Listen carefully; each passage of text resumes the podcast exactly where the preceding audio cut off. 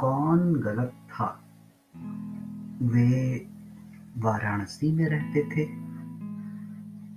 इस बात का उन्हें गर्व था, पर वो वहाँ के लोगों के बर्ताव से अक्सर खिन्न हो जाते थे।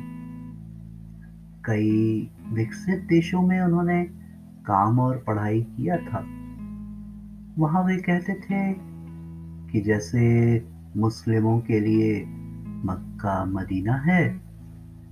उसी तरह हिंदुओं के लिए वाराणसी है।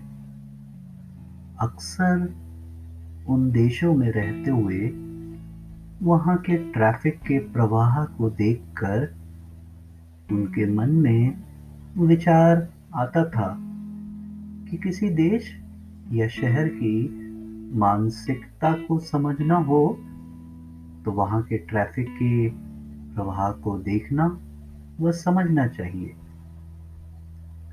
वे अक्सर उसकी तुलना अपने शहर की ट्रैफ़िक के प्रवाह से करते थे। उस दिन वो रास्ते में सोचते हुए जा रहे थे कि आज किसी से बहस नहीं करना है। एक लाल बत्ती चौराहे पर उनको अपनी मोटरसाइकिल को रोकना पड़ा। पीछे से एक ऑटो वाला आया और लगातार हॉर्न बजाने लगा।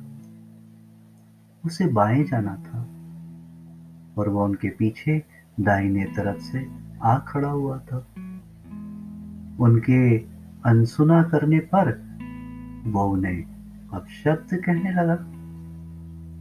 उसके बाद वह उनकी मोटरसाइकिल को धक्का मारकर उनको घूसा दिखाता हुआ बाएँ मुड़ आगे निकल गया।